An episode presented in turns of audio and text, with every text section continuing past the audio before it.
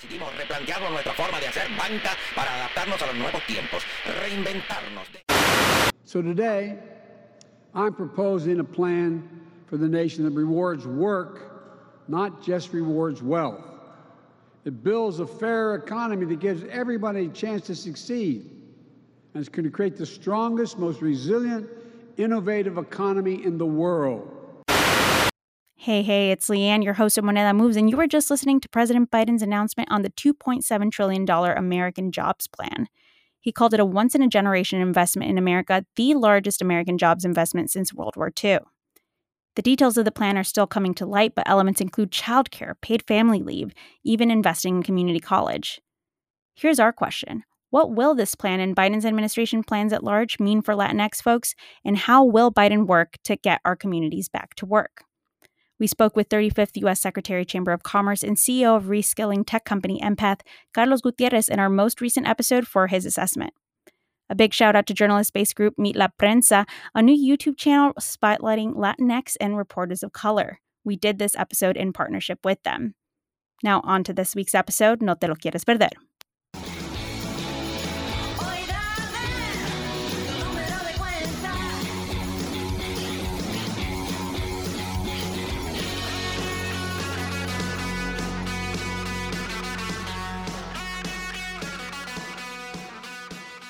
I am the host of Moneda Moves, Lyanne Alfaro, and joining us today is the 35th Secretary of the U.S. Department of Commerce, Carlos Gutierrez, also CEO and Chairman of the tech and reskilling company Empath. Thank you for being with us here today. Pleasure. Good to see you. Likewise.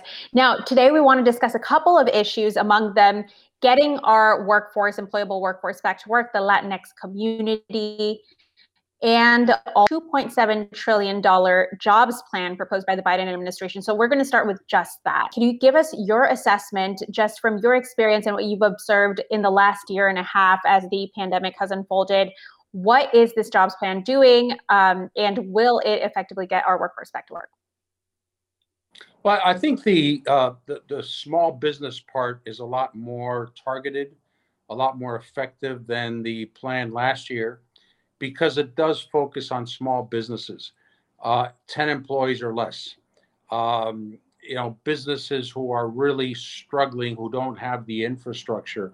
I think last year a lot of money just fell through the cracks and went to high, bigger businesses, businesses that didn't need it. And my understanding is this time it's going to be a lot more targeted, and that is a huge advantage. Had the PPP loan rollout, the first one, which as we saw, actually ended up helping quite a lot of larger businesses and didn't get communities of color. Can you give us your insights on that? Yeah, I think part of the problem with the PPP last year was the timing. Uh, there was an assumption last year that that COVID would go away in July, so uh, the, the the the the PPP was sort of uh, targeted to last until July the problem is that consumers weren't going to stores, weren't going to shopping, and uh, in July, COVID was still uh, running loose. I, I, think there is more targeted to small businesses. I think there's a total reluctance, and and and everyone wants to avoid giving money to businesses who don't need it. Um, there is a target to small businesses um, of people of color from. Uh, that, that belong for, uh, to people of color, which I've, I've seen in, in writing and some of the materials. So I, I think the, their heart is in the right place. Obviously, these things are so big and they're so complex to execute that it, now it does come back to the execution. But I think the heart, their heart is in the right place and the spirit of the plan is right. And now, just kind of taking a closer look at, at SBA, we have Isabel Guzman in charge. What do you think are the steps that uh, that she's what what is her approach right now with the Latinx community, which she ha- has very close to her vest, and also what what do you think are the steps that need to be taken to immediately help these businesses? That I mean, at the top of the pandemic, they were surveyed. A lot of them expected to shutter if they didn't get the support that they needed. Yeah, I think you know a lot of it is targeting and this is a large country. There are a lot of small businesses. Where do you start? Um, it is a fact that Hispanics, Latins create small businesses faster than the national average.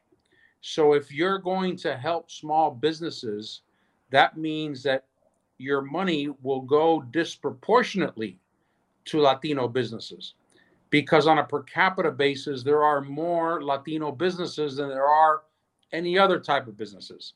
So I, I hope that they're targeting, they have the information to target, but they should be disproportionately spending their money on Latin businesses because mm. there are Latin businesses. No, and I, and I can see your point there definitely. So that stat that you're referencing, it's 34% of new small business generation from the Latinx population that we've seen um, Latinx business encounter is that they don't get these uh, large sums of capital that they need from big banks in particular. Um, yeah. it, and and so we were just having this conversation on Mi La Prensa the other day with another reporter at CNBC, Brandon Gomez. You know, uh, Latinx community is in an interesting uh, kind of fork in the road right now, where the question is can do they keep pushing to try to get capital from these uh, from these banks from these big banks or do they crowdsource on their own? Um, what, what do you see the landscape looking like in terms of getting capital in order to scale? I think you have to do both. Uh, you know you can't discard anything and i think we have to continue insisting on banks. And uh, boy if our credit uh, is is worthy um, then i think we should continue to push. Crowdsourcing is another example. There are potential some angel investors, there are potential some venture capitalists who actually want to uh, steer money towards this direction. So I would look everywhere. I wouldn't focus on one thing. I would try every single option and not give up until one of them works. Hmm. You mentioned new businesses, and I think that is really the key that, that our economy really thrives not just on small businesses, but new businesses. New businesses are the ones that drive growth in the future. New businesses, and, and, many times, become large businesses. So uh, that's a very interesting statistic about the number of new uh, Latino businesses. Definitely. And it, I think we are waiting on new stats during the pandemic because it's obviously been quite a distinct time. Those are stats from right up leading up to the pandemic. So it'll certainly be interesting to see how how that has shifted. Now, you yourself, you're an entrepreneur. You're, can you tell us a little bit more about the company which reskills companies' workforces? Well, what we're doing is we use a very sophisticated form of machine learning uh, to use a company's data to identify employee skills. So we are at the stage where we're creating the future of work. And we believe the future of work is individual targeted development plans, not generic plans where you send everyone to receive the same course.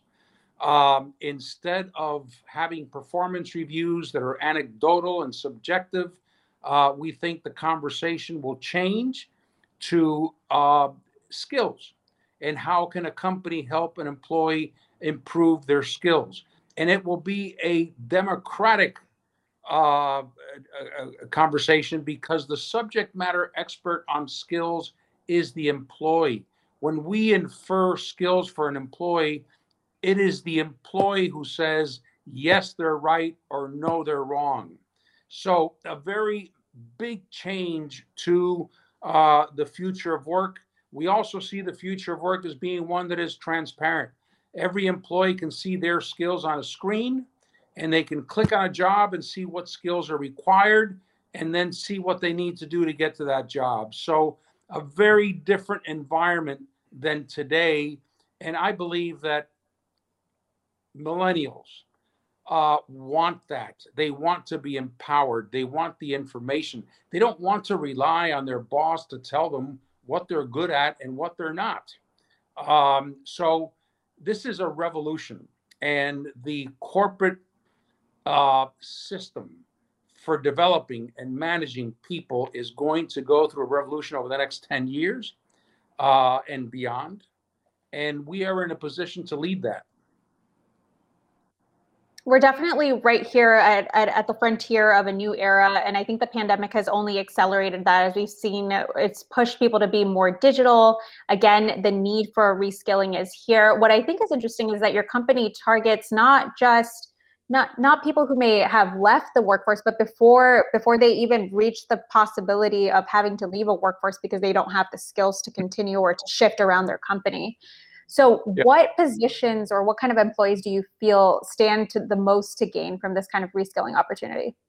Well, we, we go inside a company, the employees are in the company. So, there are times when uh, a company will go outside to hire someone, but they don't know they have a person with those skills inside the company.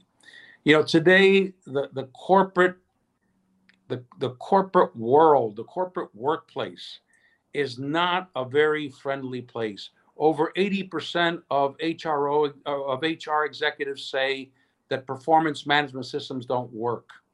Um, 25% turnover, and that was 28% before COVID. And each person can cost the company up to $50,000. So if you take that down by five points, 10 points, by making your employees happier, by letting them know that they're being developed, by being transparent with their skills, that would save a company millions of dollars. Today, job satisfaction in the corporate workplace is an average of 13%. That is an embarrassing number. And our role, our mission, what we call our revolution is to change that, to change the corporate workplace to make it friendly and make it pro employee. Too many times we say our most important asset is our employee, our people, but our numbers and our actions don't reflect that. Hmm. No, that, that that's a really good point, especially as we look at the future of corporate here. Now, Secretary Gutierrez, we were speaking the other day and you shared a very interesting statistic. You said instead of staying within the company, companies all sometimes go, often go outside and outsource things. Um, you shared the 25% stat, and I believe that that was 25% of the work staying inside, right? Yeah, so they're 25% of their people every year. Right. That that is a, a jaw dropping statistic, quite honestly, to think that so much work is being outsourced, and there's also a lack of efficiency there too. You know, the other thing too that is important for for for Latins uh, and and diverse uh, communities is that our our inferencing machine learning uh, technology is totally unbiased. So we don't use resumes. Uh, we just use data that is inside the company that that uh, prevents a an, an outcome that is biased. So, for example, if you look at someone's resume, you can tell obviously where they were born, you can tell their age, you can tell their gender, and you may be able to tell the color of their skin. Our machine learning does not even touch that. So there is no bias. And what we're trying to do is present skills uh, in a way that are unbiased and, and very uh, frequently, and I would say in a way that is uh, unconsciously biased. Um, minorities, Latinos are rated lower.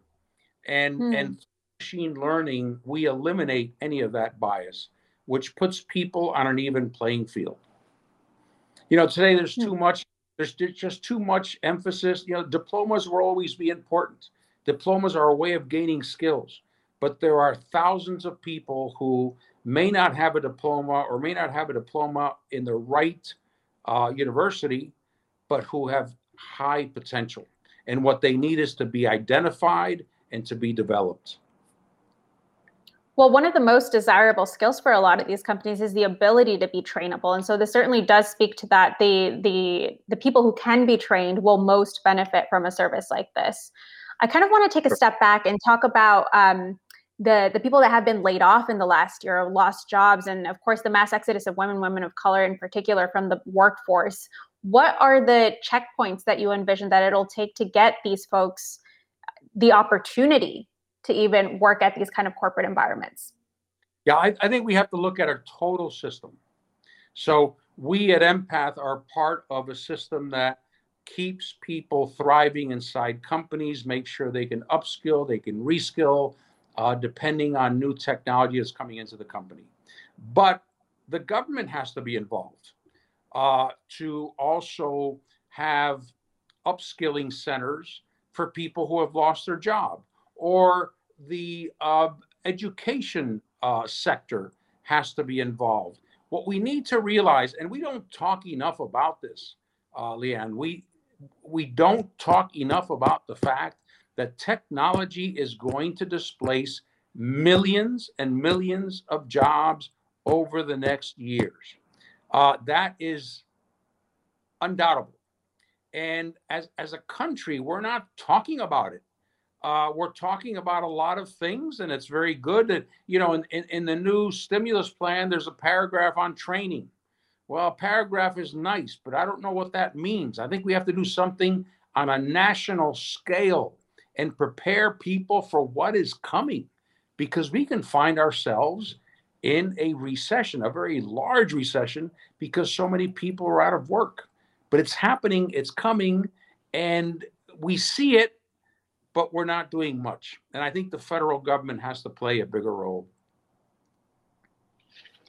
Speaking of the government, I wanted to hear your take on this tweet uh, that was released just last in the last week from Secretary Janet Yellen. It was part of a bigger chain, just reacting to who has been impacted by the pandemic the most, among them the Latino, Latino community, of course. She wrote, I took my first economics course around 1963. Since then, our country has endured at least five major economic crises. Each of these crises was very different, but they all shared at least one significant characteristic. They all hit the Latino Americans disproportionately hard. Yeah, you know what? It, it, it's really a shame. You, you take during COVID, um, the people who were working were uh, Latinos and African Americans and others who have lower level jobs. Uh, they were considered uh, essential workers. Uh, but when it's time to cut jobs, uh, usually the people in uh, at the bottom or going towards the middle ranks are the ones who are cut. I'm not saying that Latinos are always at the bottom because when you give Latinos time, they move to the top. And we have a lot of Latino CEOs and a lot of Latino, very prominent uh, Latino executives. But Latinos who have just started, who have come to this country, who are starting to work, they start at the bottom. But those are the jobs that very often are either easier to uh, to eliminate or harder to make ends meet because they're paid uh, too low. So hmm. yes. Latinos Latinos feel the effect uh, immediately uh, because of their position in companies. And look, I you can speculate, but is there bias in who is let go? I don't know. I don't want to speculate, but I think that's also something that that should be explored. We can do that with our products we, we, can guarantee that um, if you're letting someone go who's Latino, you can you can see their skills and, and and ask why are you letting go of those skills instead of someone else who doesn't have those skills, but they may be of a different color. So again, I think a lot of a lot of this new technology will be a game changer and will allow um, bias to be taken out of of, of employee assessment. So, question for you on that: Do you think technology can solve uh, for some of these biases that we've seen in in these companies, or or will that kind of bias training need to become a more integral part of equipping leadership at these corporate companies? Yeah, I think look, uh, bias training is important. I've I've been, I can't tell you how many bias training seminars I've been to and how many presentations I've received about how companies are going to improve diversity and inclusion. They're going to do a better job of hiring. They're going to do a better job of, of making people aware of, of unconscious bias. Uh, they're going to have a better environment. But in the end, the numbers haven't improved. The only actionable thing that I have heard, and this is not uh, an advertisement, is what we do. we infer skills, we identify skills without any bias. So when a supervisor is looking at skills, or when a job requires certain skills, it could well be that it's Latino who has those skills. There is no bias because the skills are right there in front of everyone. And uh, so, yes, we believe technology is a big part of, um, of, of leveling the playing field. As you say, managers have to be uh, they have to be made aware. They have to they have to be conscious of bias, but the information will be there, and the information will be irrefutable, unrefutable, and they'll have to you know defend that. Well, technology is certainly part of our future, that's for sure. And what I also agree with you on is that those numbers have not shifted nearly enough, not in wages uh, across the board, or in, in those are two things that uh, that definitely need a lot of work, uh, both from corporate, but also, as you said, but, government needs to step in. You know, there there are companies. A lot of companies are they do okay at the middle management level, mm-hmm. but hmm. when you get to the vice president and above, that's where you see the real gap and again, if you have the skills of all your middle management employees, and you can see the match to vice president jobs, you can see the match to VP jobs, and there are many minorities that are very close in terms of a match to a job. Uh, the company can go in, have a targeted development program, and make sure that that Latin, the Latino, the Hispanic American, the uh, the, the African American is ready for that job. So I think for once we have an actionable plan that that can train people for higher level jobs instead of just you know words that have good intention. Well, we'll certainly be tracking Empath's work, Secretary Gutierrez. Now, as part of Moneda Moves, we always like to wrap with a little bit more of a personal question. And in particular, I would like to ask you about your biggest learning around money um, as somebody who is Latinx, part of the Latino community. Oh my goodness, around money. I'll tell you, money is um, is a motivator. You, you know, it makes people feel secure.